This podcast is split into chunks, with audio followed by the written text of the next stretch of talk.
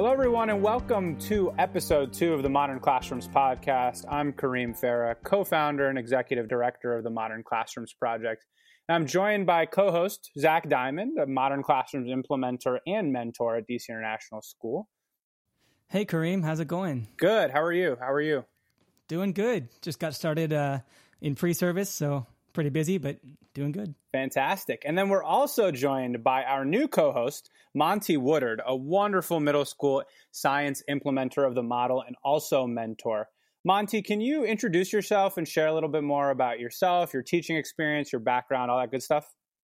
Yeah, of course. Hi, everybody. My name is Monty, and I am entering into my fourth year of teaching. And I was a modern classroom implementer last year, so I did go through the fellowship program. Um, I recently moved from Washington, D.C., so I was at DCI with Zach last year. Um, and now I am in Florida teaching at um, a really large middle school. It's almost 2,000 middle schoolers at this school, very large middle school in um, South Florida. Fantastic. Well, welcome, Monty. We're so excited to have you as a co-host. You're going to bring such an interesting perspective. It's exciting to have you know three former implementers, all in different stages in their career and at different points with the model. And today's discussion is going to really focus on how teachers can actually roll out our blended self-paced mastery-based model with students, parents, stakeholders, both in person and remotely, because obviously we know the challenges of the current moment. Now, if this is your first time listening to our podcast, I strongly encourage you to actually listen to the first episode before you jump onto this one, just to make sure you actually understand all the components of the model itself. Um, but what we're going to do today is just get started by hearing a little bit more about Monty. You, uh, what's your current experience sort of starting the school year off? Like, are you starting in person? Are you starting remotely? What's going on with that? What is it looking like for the next few weeks for you?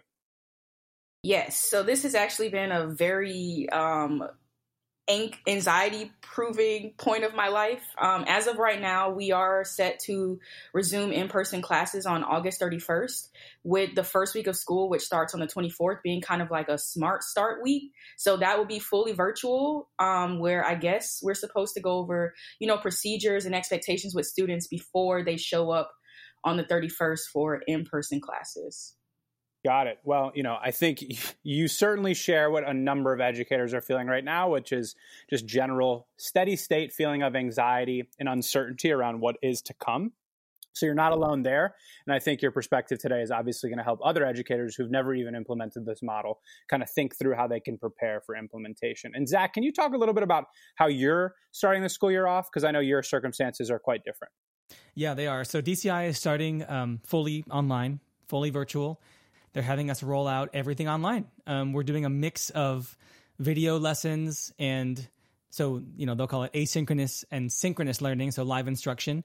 Um, and we've actually been encouraged by admin to have that live instruction focus more around community building, um, sort of activities, things like that with the kids, less so um, content delivery. And um, I think that's that's really great. It fits right in with the model, and I was planning on doing that anyway. So um, that's where we're at at DCI this year. Perfect. And yeah, it is good to hear that your admin's on board with sort of approaching the school year and live synchronous sessions as a community building and sort of Q&A time. You know, one of the things that we're concerned organizationally with is that folks are going to feel like they have to use those live synchronous sessions to lecture, which we know isn't particularly engaging. Um, so we're going to talk a little bit about that today, about how you can sort of balance live and, and synchronous sessions versus asynchronous sessions moving forward. Um, but let's go ahead and get started with kind of the core of what we're talking about today, which is rolling this out you know most folks who start this model whether you're an existing implementer or a brand new implementer are going to be running the model with students who've never actually done it before right? Even if you've been teaching this way for years, the general assumption is your students haven't experienced a classroom quite like this before. So, can first you, Monty, talk a little bit about how you approach the kind of first couple days slash weeks of class um, with your students when you're introducing the model to them, and and briefly talk about like what's different about rolling out a model like this one versus how you taught traditionally prior to learning this model. Yeah, so I remember last year, the biggest piece was that I was really excited about this. And so, whenever I even started my discussions with students about rolling out modern classroom i just tried to be really excited about it and you know to get them excited and you know my big aim was to make sure they understood that this could be something truly revolutionary for them in like their learning in science Um, I taught eighth grade, so by the time students reach eighth grade, they were very settled into this I'm either good or not good at science. And so I was really hoping that by doing the model, many of them would feel that change. So what I did in the beginning of last year is I was just, you know, very vocal with them about you know, trying out the model without, you know, with very low stakes. So I remember actually talking to you last summer, Kareem, about how to do this. And you mentioned, yeah, have them practice the model by doing the model. And, you know, at first it was very confusing, but, you know, after I took some time and like really thought about it, I just, I created my own video, you know, explaining modern classroom and I created a set of guided notes to go with um, the video. And I used HyperDocs in my class last year, so I put everything together in a HyperDoc, and I made sure to really use all of the tools that I knew that I would use pretty much throughout the school year. You know, as that first intro, you know, lesson to them on Modern Classroom. So, you know, pretty much after the relationship building and all that other stuff, I, you know, rolled out the model to them by having them practice, and it took, you know, on average two to three days, depending on the student. Um, and you know, it was just a very different experience because in the past you know, after, you know, the one or two days of getting to know the students, I feel like I jumped right into content and just started trying to teach them the stuff without fully knowing who they were as a learner, um, just because of pacing and I really didn't have anything else to do. But I feel like you know, by rolling out Modern Classroom and really having them learn the model, it truly gave me additional time to to really see who works fast and who works slow, and you know, really see who can read a document and understand, and who is going to need more guidance. So I feel like whenever I did start rolling out content, I was a little bit clearer on kind of their learning needs, which was really interesting to see. Yeah, love it. Wow, you say a lot of fantastic stuff I want to touch on there about sort of the power of rolling out the model and its capacity to sort of facilitate relationship building to kind of create a metacognitive experience around the learning experience at the onset. I love what you shared there. Zach, do you have anything to add around sort of how you thought about rolling it out back in the day? And then we can talk a little bit more about how you're going to roll it out remotely this year. Yeah, well, actually, I'm going to add on to, to what Monty said. I'll just actually echo what Monty said. The, the, like practicing with the model before you roll out the model or learning the model by doing the model. The model is actually very clear for the kids and so so I do a, a, a lesson zero that basically teaches them how the class is going to go, but setting aside the content in the video and in the lesson, they're doing it. So the instruction to the kids um, is just to go to lesson zero and do it, and then the instructions within the lesson are are stepwise. So it's like watch the video, then do whatever the task is, which in this case for me is going to be a really simple thing that they have to do anyway uh, about setting up an account on a website, and then show me that you did it, and then I check that, and that's the mastery check. So they have to sort of conquer the model in order to master the lesson, and that's how I. Uh, that's how I plan on rolling it out with them. Yeah, no, that's fantastic. Couple of things I want to highlight for folks because when I first did this model, I didn't actually roll it out that way, and that was before you know we had trained our first round of fellows. So I introduced the model in sort of a traditional lecture format, and then the first time they watched an instructional video would be my first math content lesson.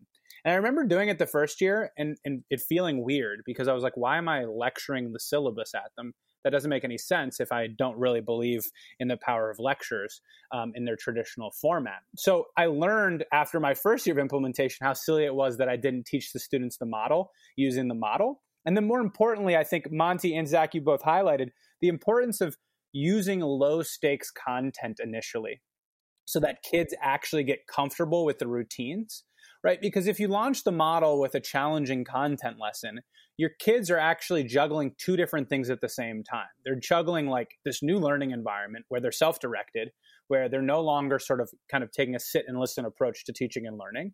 And on top of that, they might be learning an actual new content skill. And that's kind of overstimulating for some students. For some students, it may not be, but for other students, it is. So I think there's real power and having students learn the model through the model for a multitude of reasons, but probably the biggest being that it's a great way to teach the kids the model through low stakes content, where their mastery check is actually, you know, answering questions about what's in your syllabus or how they're going to be graded this year or what the core components of a class structure is like. So, you know, every kid can master that lesson, right? It doesn't really matter who you are as a student and what your prerequisite skills are, but during that experience, you're actually learning the model itself. So, you asked me also about thinking back as how I implemented the model before, and um, and you mentioned that you. Okay, so here's here's what I was going to say. I I did start last year when I was implementing the model. I started off by basically lecturing my syllabus, um, and I did a bunch of like activities with the kids. This was in person, right in the classroom. Um, we we played name that tune, like the kids name a song, and then I play it, and the rest of the class has to guess. So it's like fun activities that sort of are icebreakers, right? Um, when you were were teaching and, and you were implementing the model, did you do stuff like that, or was your first activity like watch the video, like get right to it?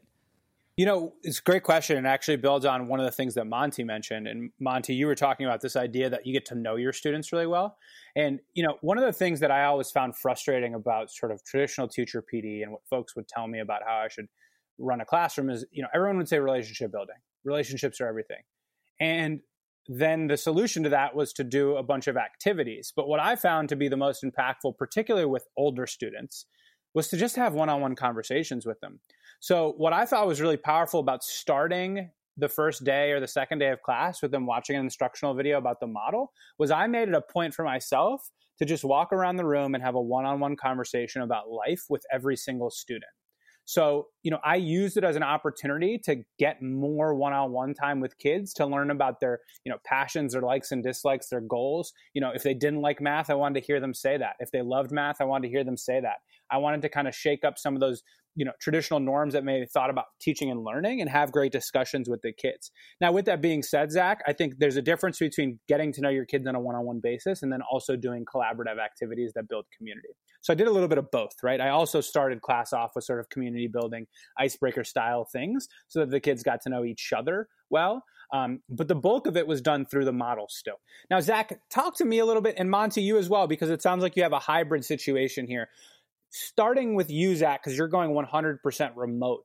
Like, is there a difference between how you're approaching the start of the school year with the model now that you're going remote versus in person, or is it quite similar? Uh, I would say it's pretty similar. I mean, I think that we talked about this in the first episode. The the flexibility of the model allowed the the transition from in classroom to distance learning it it the flexibility of the model allowed that transition to be very smooth. Um, and I think that students this year are probably expecting some amount of video instruction anyway. And so I'm planning on essentially rolling it out that same way with a lesson zero that says, this is how my class is going to work. Um, I feel like a lot of teachers are going to do something like that. You don't even have to call it the modern classrooms model, although I will, like capital M, capital C. I think that kids are expecting videos and so i'm just going to tell them here's how the videos are going to be presented to you this is what you have to do while you're watching. This is what you have to do after you watch the video. And and that's that's my plan. That's the model. Yeah.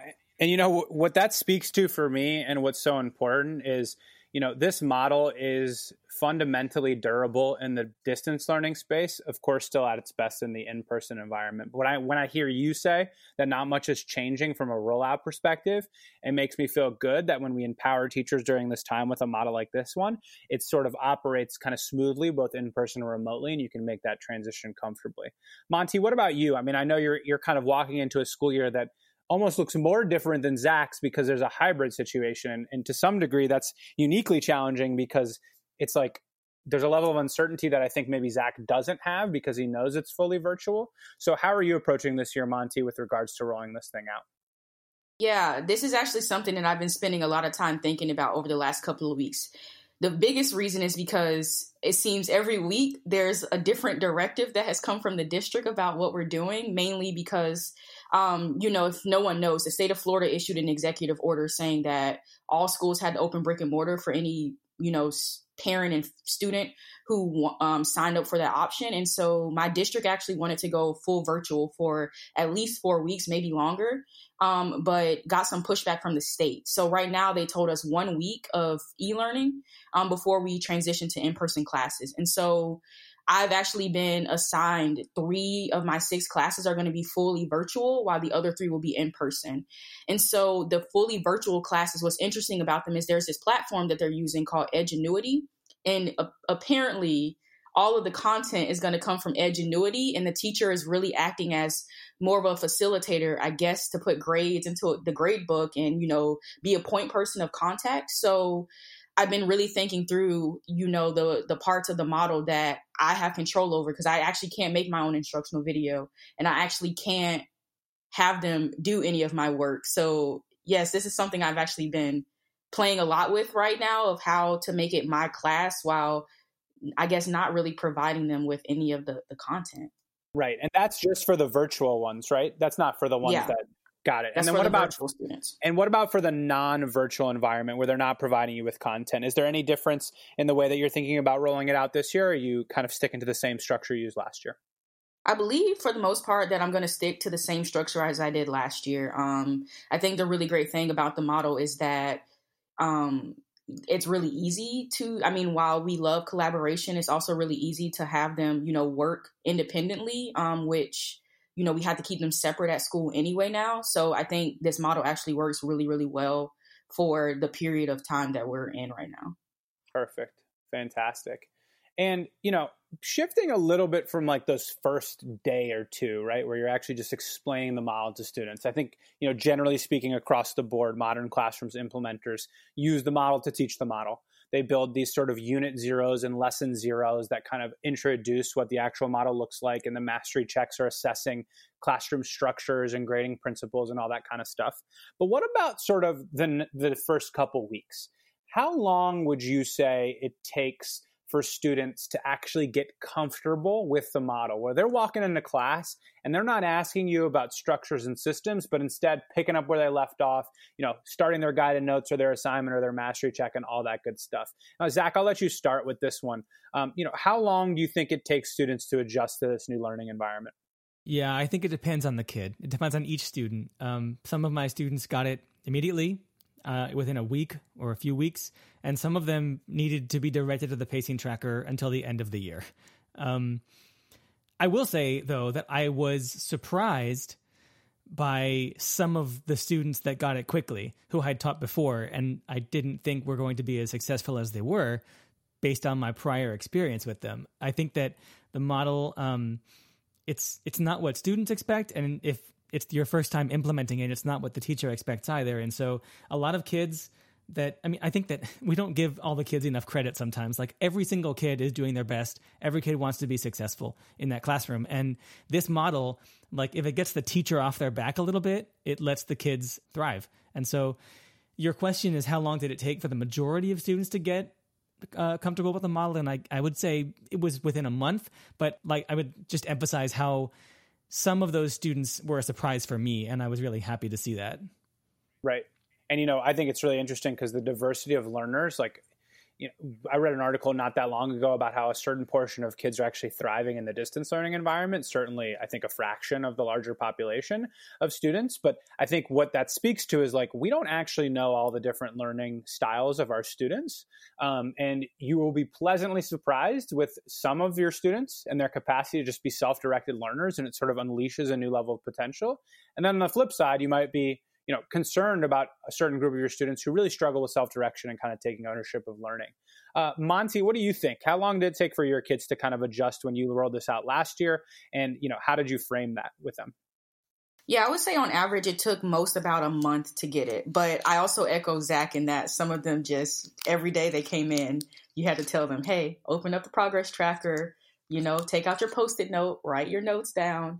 Um, but yeah, I think for the most part, about a month. And um, I would say that even the kids who needed the prompting every day, they knew the routines and the procedures of the class, which I think was an upside, even though I still had to tell them. They still they knew what they were supposed to do.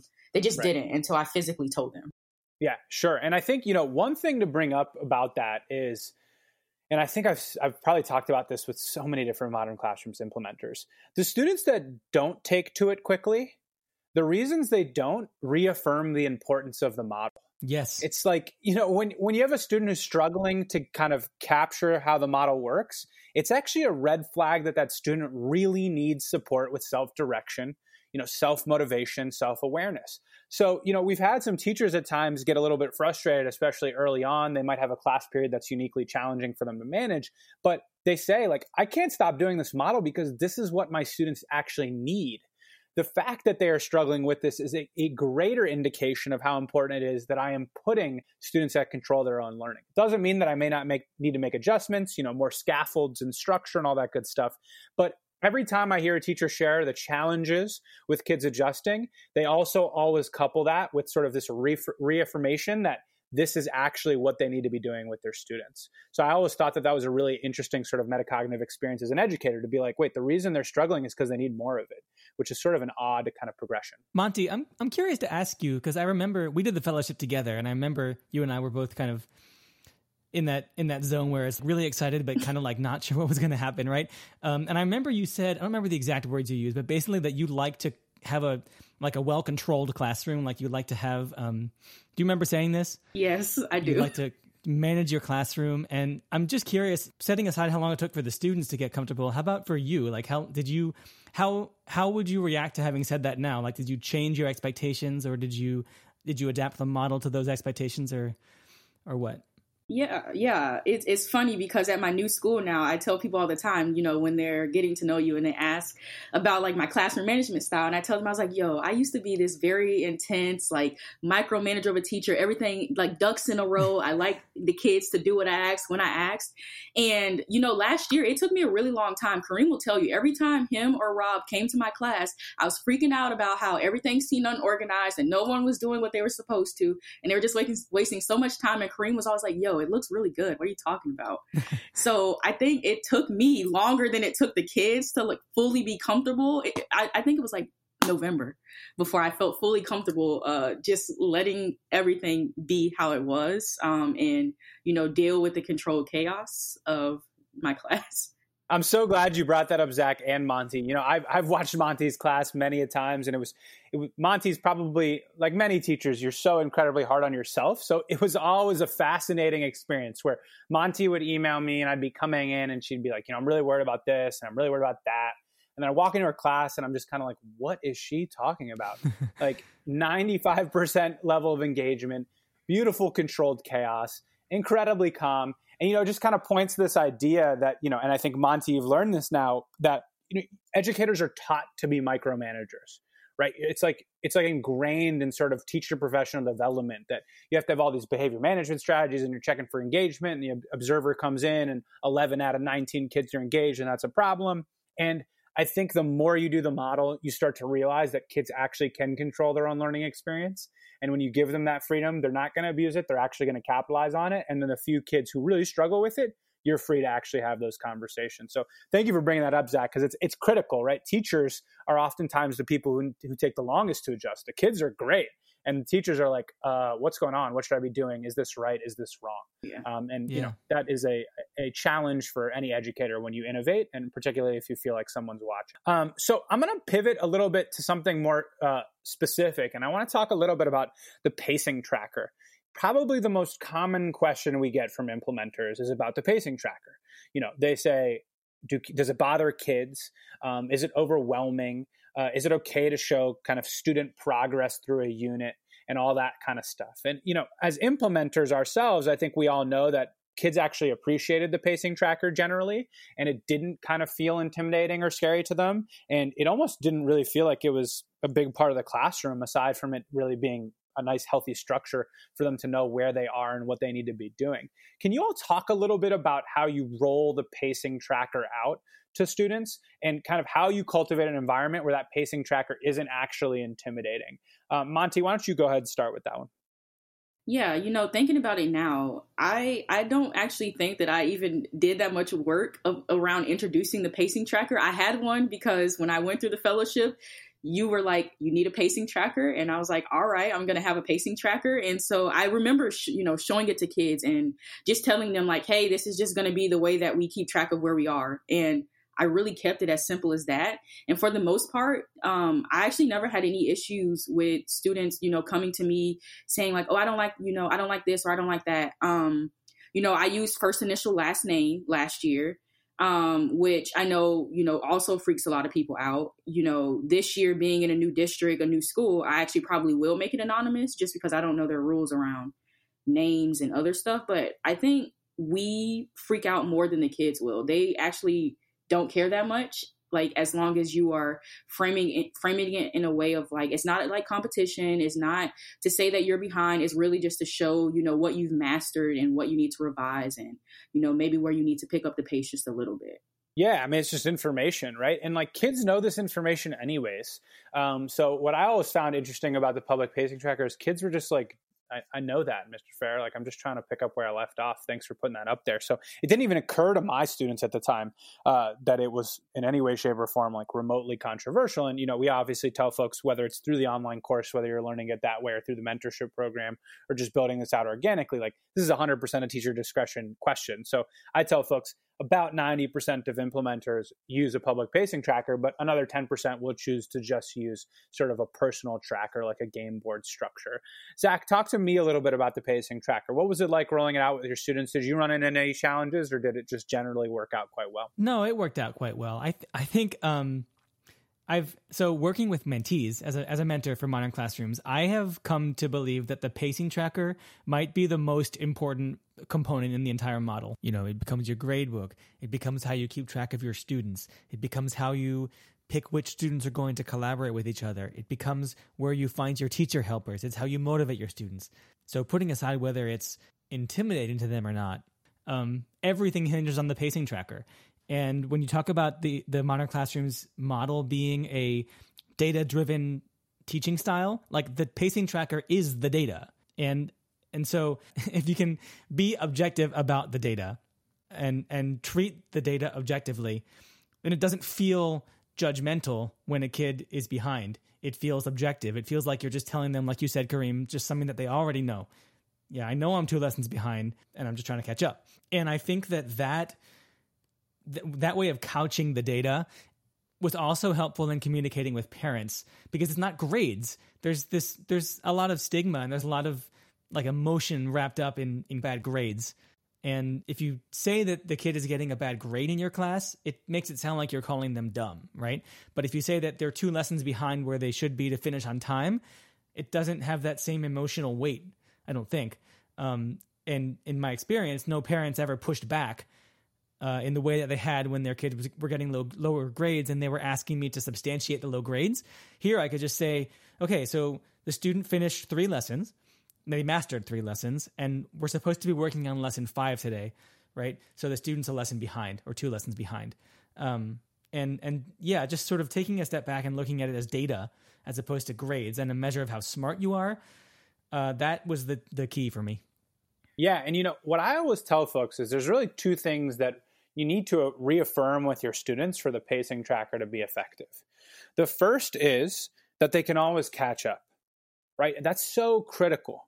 Because if I'm a student and I look up at a pacing tracker and I'm on lesson three and I'm supposed to be on lesson five and I have no chance of ever catching up, well, now you're just kind of shaming me, right? You're just telling everyone, like, hey, this person's at lesson three and they can't get there. But when kids actually know that they have 100% capability to catch up, right? Undoubtedly, they know they can do that if they put in work. Then they don't see it as kind of attack on their ability, but instead they see it as just a snapshot of information. And then I think think the second thing is it's really when the must do, should do, aspire to do framework becomes incredibly important. You know, I always tell folks when we train teachers that pacing tracker should reflect effort, not ability level. And if you use the must do, should do, aspire to do model effectively, those kids that are working really hard but falling behind, you're going to excuse them for some lessons. You're going to push them up so that they're actually on pace because if they're working really hard, they should be on pace. And I think that's a really important concept for folks to understand is that if you're behind on the pacing tracker, as a teacher, that should reflect a student who hasn't invested enough time and energy into their work not indicative of a student who might be struggling with some prerequisite skills that they didn't know going into the class. And I think that that's just so, so important.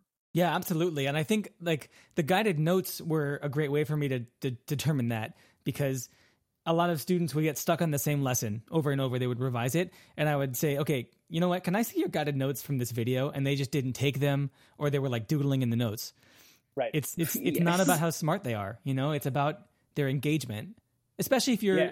if, if you're reducing the lessons down to some sort of a simple task that right. kids can manage. Yeah, absolutely. And then can you all talk about, and not specific to the pacing tracker, but you know, in the end, the model is not only challenging to implement, but it's also challenging. Uh, it pushes students, and naturally, when you're pushing students, um, especially in ways that they're not used to, you're going to get frustrations from students. What were a couple of the most common frustrations that students had and how did you respond to them? Monty, you can go ahead and start with this one. I think one of the most common frustrations they had is just be- that I did not give them the opportunity to like not do the thing. So they would come to me and just, you know, have all these excuses. I can't do this or or really it was more vocally, I don't want to do this really, if I'm being honest.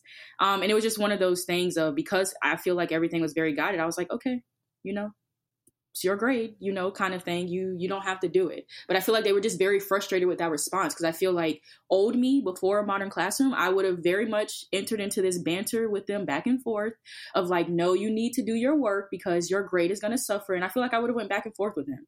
But last year, I was just very adamant of being like, nope, okay, all right, great, you you're in control, so you can sit here the whole period and stare at your Chromebook and not do your work, and that's it. Right and you know what that what that does? And i think it you know in the end whether you're a student or an adult you learn best from your mistakes. So i think sometimes we as educators particularly when we teach traditionally stop kids from making the mistake which means we stop them from learning from the mistake. So if every single time a kid is disengaged we say re-engage re-engage re-engage then we're not even letting the kid realize what happens when they disengage so one of the cool things, and I've seen you do this in the classroom, right? A student decides that they're not going to invest, you know, the appropriate time and energy in their work for a given day, and you sort of let them work that themselves out. You let you let them kind of see what happens when they do that. They fall behind in a lesson. Then you go bring that up the next day. Say, hey, FYI, you know, we talked about this yesterday. You didn't use your time wisely. Now look, you've fallen behind. Like, how can we w- grow from this? How can we improve from this? Yeah, I don't think it's possible to overemphasize how much saying that gets you on the kid's side. Yes. It's amazing what that does to relationships, right? Like yeah. it, it kids don't want to be micromanaged. It doesn't matter if they're a third grader or a 12th grader. Like they want to feel like they have a certain amount of autonomy in the classroom. And I think that that's so important because when you honor that autonomy, but also say, hey, you're going to learn from your mistakes as a consequence of this, it's really, really powerful. Yeah. Um, Zach, tell me a little bit more about some frustrations that you, some of your students encountered and sort of how you addressed them throughout the year. Yeah, my students didn't it didn't the the challenges that I had with students that um well the students that challenged me it didn't seem like they were frustrated but more i guess lackadaisical with the work. Like they the issue that my students were having was that they would look at the due date which was so far in advance like we were so far out from the due date that they would just decide to sort of slack off. Right. um and it's really easy to do that. It's i mean i procrastinate everyone procrastinates. Procrastinating is a hard thing to to resist but but um, and I think we talked about this last last time in the first episode, Kareem. But the the pacing tracker when they come back the next day, or in my case, two days later, it just makes it so obvious the effect that that has on you. Right. You know, it's so hard to catch up, and it's so easy to fall behind. And and the kids they sense that because I would do you know, I would do sort of reflective metacognitive checks at the at the middle and at the end of every unit. And at the end of every single unit, you know, 80% of my kids were like, in my next unit, I'm going to try and be on pace. In my next unit, I'm going to use my time better, you know, right. without fail. And they were getting it. I don't think that they were necessarily putting it into practice every time. That's why they kept saying it over and over. But I do feel like by the end of the year, they had heard themselves saying that enough that they knew that that was their intention. Like that they knew that that's what time management looks like. It's doing the work that you have to do now, doing it now. Yep. And you know, I think that's that's great commentary, and I think that that's great to point out sort of this this general metacognitive experience students are going to engage in and how powerful reflection then becomes. I always tell folks like when I try to do reflection in my classroom pre-modern classrooms model, like it was so bad, I would just have kids sort of reflect on their learning and then just say good bad i like you i dislike you and then we'd go to the next unit and this model because the kids are in control of the learning experience they're also able to actually reflect on what they're doing well and not way better so i think that that's super super interesting um, one thing I wanted to share because it was it was probably the most consistent. Well, there were two big frustrations that I noticed from kids, and you know what's interesting is, you know, you all taught middle schoolers. I taught twelfth graders for a lot of my teaching career, so they were conditioned to use a traditional model by that point. And it was like, you know, almost double the number of years your students were in the classroom using a traditional model, where my students were really just used to it. So the first thing I saw with students is like this notion, and I think it touches a little bit on what you shared, Monty, this idea that like you actually have to master the skill. And like if you don't like today's lesson, you can't just do like some sort of partial credit completion situation and get credit and move on. Like you have to actually master the lesson. We have a pathway to learning and you're supposed to stay on it. You can't just like jump the path. Um, and I thought that that was a really interesting thing because it was so important for kids to learn. The idea that like just trying something and you know scribbling some stuff on a piece of paper does not count towards mastery and doesn't allow you to actually progress. You're going to stay and continue to work on that skill. And it was so important to affirm that concept to students. So that was the first one that I think was really like jarring for kids, but also so important, right? Like I can't think of anything more important than a student actually internalizing the importance of mastering content when you're a teacher. Um, the second thing, and I think I, I'm curious if you all experience this as well. I had a lot of kids in the first couple of weeks of class throw the "you're not teaching me" oh, um, yeah. line to me, right? And I always thought it was super interesting because yeah. it was really wild to me. I was like, "What do you mean I'm not teaching you? Like I built this video for like an hour last night. Stop telling me I'm not teaching you." And you know what I realized at the time was the reason they're saying that was because they're actually anxious that they're not going to get to hear my actual voice in person. Like they were worried that somehow they were just going to learn on a computer. And the way that I combated that was that I showed them that by running this model, I could actually spend more time with them. Like, you want to know why I'm actually teaching you? Because after you watch this instructional video, if you're still struggling, you're going to do a one on one or a small group instruction with me. And it was my way of saying, look, I'm actually more available now that I'm doing this, not less. And I really thought that was sort of an interesting initial reaction that kids had. And to me, the obvious way to respond was to prove to them that I was more available. Did you all see kind of like a, I mean, from your general laughter, it sounds like you certainly did get that. Um, did you all kind of see similar things and did you address it in a similar way or a different way? Uh, yeah. So I definitely had a few students throw that at me, especially I, it was mostly, you know, kids who have this huge amounts of learned helplessness who are just used to, you know, teachers leaving them alone. They sit in the back, they don't take their notes. Um, and so, you know, a couple of them did throw, oh yeah, you're, you're not really my teacher. You don't teach me anything, you know, and I, I did very similar, Kareem. I was just like, yo, this video is actually like full of content that I worked really hard to create. You know, these resources that you're you're using right now to learn this thing, I actually took time to put these together to make sure that you can do this thing. That mastery check that you take to make sure that you uh, know the skills and that you did well on it you know proves that all of the stuff that i put together for you taught helped you learn the thing that you needed to learn um, but yeah i just try to form it in that aspect yeah and then to prove to them like look and if you are actually like if you did your guided notes if you watched it i'm right here and i'm not stuck delivering that lecture at the front and when I'm done lecturing, there isn't 20 minutes left in class. Like I'm here all day long and I'm here for you. And I think it was so, so important. Zach, do you have any additional thoughts on that? Yeah, uh, my I had that experience too. Why don't we have a teacher that actually teaches us? Right. Right. And it's like I would I would ask them, what do you mean? Like, what do you mean I don't teach you? What would a teacher do? And right. by the time they were able to articulate what they meant, what they were thinking of was me standing in front of the class lecturing. You know, and I think that that goes to what you were saying about them being conditioned to expect that from their teachers. Right. And I mean, in the end, right, that model ends up being more passive for the students. So it's to some degree convenient. It's much easier, right, to walk into a classroom and just be able to sit down and sort of try to not be noticed. So I think a lot of times, you know, kids express that because they were frustrated that they had to take control of their own learning experience. I always tell folks I had a hilarious experience where one student who actually didn't have that complaint, it took them about six months in the school year to realize it was my voice on the video. Oh, um, so, yeah, so to all the listeners out there, make sure you make it clear to your students from the onset that that's actually you on that video. Uh, so they appreciate all that hard work that you're putting in because I think that's so, so important. Um, you know, b- before this podcast today ends, I definitely want to talk about uh, delivery of this model to parents because I think for some folks who are learning this model and implementing it, they worry about you know what are parents going to think, and obviously that's incredibly fair, right? You want to be able to ensure that your parents are comfortable with the way that you're te- you're teaching their students. But I think what a lot of people don't know about is how much parents actually appreciate this model.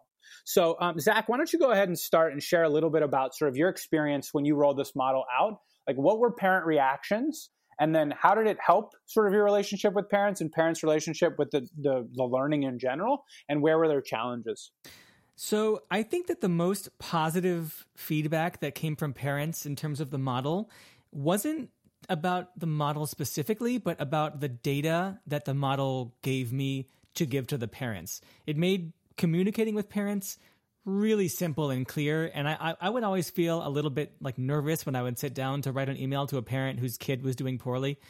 Um, but this just made it, it in the same way that the pacing tracker makes the data objective. I felt like I was just communicating an objective fact. Like I would say, okay, the student is three lessons behind and the due date is, is next week, right? But what I'm trying to say is that we can help the student, we can support the student to catch up. Um, and so communicating data in that way really I think that it put me on the parents' good side in a lot of ways. Um, and I would hear from parents who would thank me for the, I would send um, every two weeks, I would send out an update. And I used mail merges, which was really awesome. If, uh, if you know how to do that, it can send like an individualized email to every student's parent with their own progress. Super great.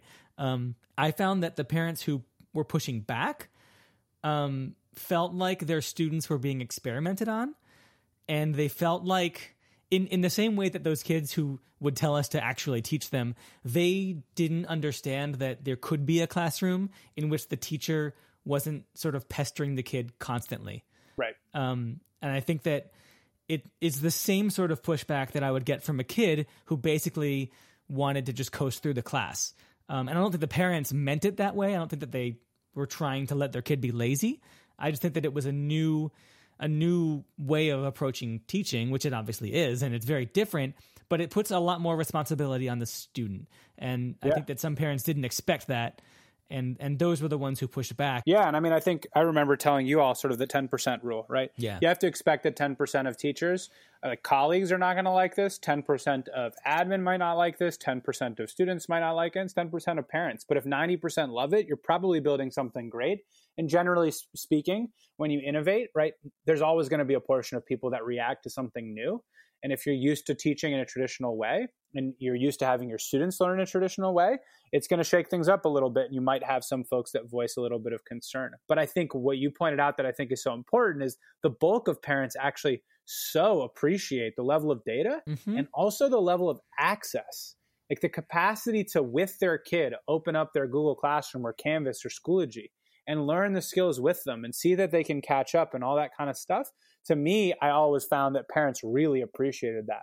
What about you, Monty? Any sort of experience um, and ideas you can share around A, what parents struggled with, and how you kind of delivered this to parents, and then B, sort of what they appreciated about the model? Yeah, so I think that, you know, most parents, you know, in the beginning, especially, you know, by the time I got around to really talking to most parents about this, it was back to school night, which is about, you know, a few weeks into the school year. And so most of them had heard the catchphrase from their kid of like modern classroom. And so, you know, most parents came was like, can you talk about this modern classroom thing? And they were really curious. They were more so curious than anything. Um, and then you did, I did have the few who were just kind of like, you're giving my eighth grader, like, you're going to let my eighth grader make his own decisions about what he does in class. And I was like, yeah, you know, and so I feel like I did have some that were skeptical in the beginning, not necessarily pushback. They were just kind of like, I know my child and my child can't do this, is really what a parent actually said to me. Right. And, you know, my response was like, we'll see.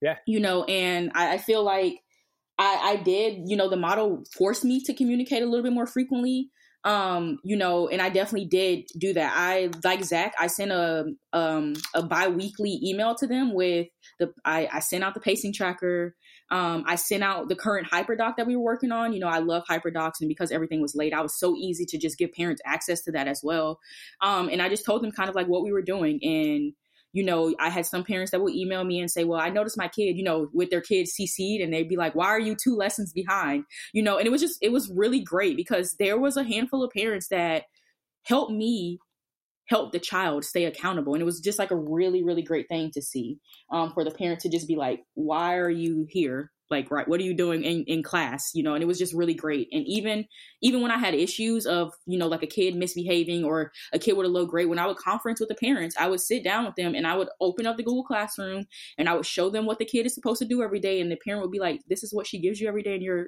what are you doing? Um, so i think that it honestly it, it made me look really good in the eyes of the parents if i'm being completely honest. Yeah no i mean i'm so glad you brought this up because the first time i did a parent conference with the modern having done the modern classrooms model i was so nervous. So I was like, what's going to happen? You know, our, our parents going to push back and all that kind of stuff. And what I realized was it was actually the complete opposite. And what that told me was a lot of times when there's sort of a battle between teacher, parent, and student, it's a question of responsibility, right? One person thinks it's another person's responsibility. Maybe student thinks that teacher is not teaching them correctly. Parent thinks that student's not learning correctly. Parent thinks that teacher's not teaching student correctly. So there's this like really vague understanding of who's responsible for what. And as a result, like no one's really clear on why the child is struggling in the class. And what I think this model does is it actually makes that a lot clearer. And parents realize that very quickly at a parent conference meeting. So when a student comes in with their parent and they're like, why does my student have a C in this class? And we can debate, you know, letter grades endlessly. But the reality is most teachers have to give letter grades. And when parents ask that question, you know, back in the day when I taught tradition, I'd be like, well, you know, here's my answer. And it didn't really make all that much sense because the letter grade didn't make that much sense. But when I was able to articulate to parents now, like, your child has a C because they've mastered seven out of 10 lessons thus far. They can still master the remaining three. And here's where everything is. And here's the pacing. And here's what you can do to improve. And the parent, it's like literally the parent would just stop looking at me and start looking at their kids. And I think what that taught me was that's what happens when you give students the power to control their own learning right when you give students the power to control their own learning they realize and their parents realize that they're responsible for the grade that they get right they can control their own future and their own outcome and that is a big message to send kids and parents not just for your class and how they perform in middle school science or music or in high school math but how they can kind of approach you know life in general that they can control some of the outcomes that they generate and that they can kind of capitalize and be these self-directed self-aware you know learners that can really thrive outside of your classroom. I think that that's just so so important. So I'm glad you realize that as well, Monty, because I think it's critical and exciting step, and hopefully listeners can kind of embrace that and realize that actually parents might really appreciate what this model does um, for your relationship with them and their relationship with their students, their child's learning.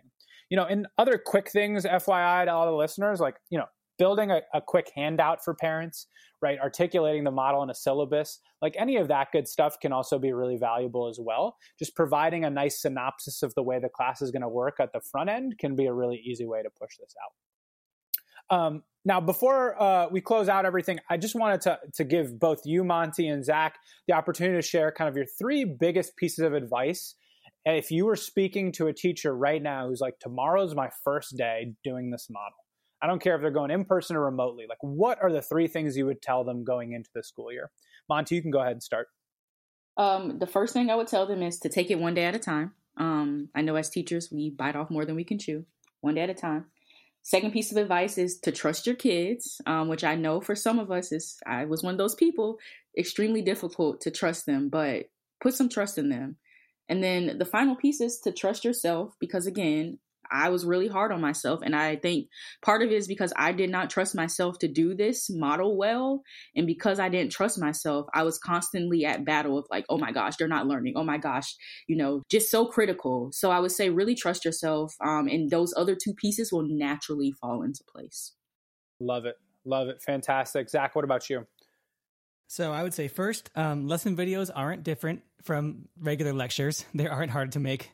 You can lecture to a group of 20 kids. You can lecture to a computer. Um, second, I would say be okay with controlled chaos, um, which Monty, this is something that you and I both learned over the the past year. Um, controlled chaos can be fine, um, and not every single student has to be engaged 100% of the time. I think that's just not a realistic expectation of, in my case, you know, 13 year olds. Um, and the third, the third piece of advice would be to enjoy hanging out with the kids. They have funny things to say to you, and um, we want to show them that they matter, and we want to show them that their voices are valued in our classrooms. And so, listen to the things that they have to say, even if they're ridiculous and you don't have any idea what they're talking about um, because it's Fortnite or whatever. just listen to them and see what they have to say because they're fun. They're fun to hang out with. Yeah, what a lovely way to kind of close us out. Um, thank you, Monty and Zach, uh, for sharing your thoughts on sort of first day rollouts. I hope the listeners found this valuable. I know teachers across the country right now are working tirelessly to navigate the challenges of this school year. And if you've dove, dove into the modern classrooms model for the first time, you know it's a thrilling and exciting experience, but also challenging. You know, embrace the challenges. Innovation's hard, but you're doing it for a reason, and it really does pay off. remember that you can always learn more about our work at www.modernclassrooms.org. That's our website. Um, you can learn our model for free on our free course at learn.modernclassrooms.org. That's where all of our tutorials and resources are, exemplar units from Zach, Monty, myself, and many other teachers, as well as tutorials and resources on everything that we do.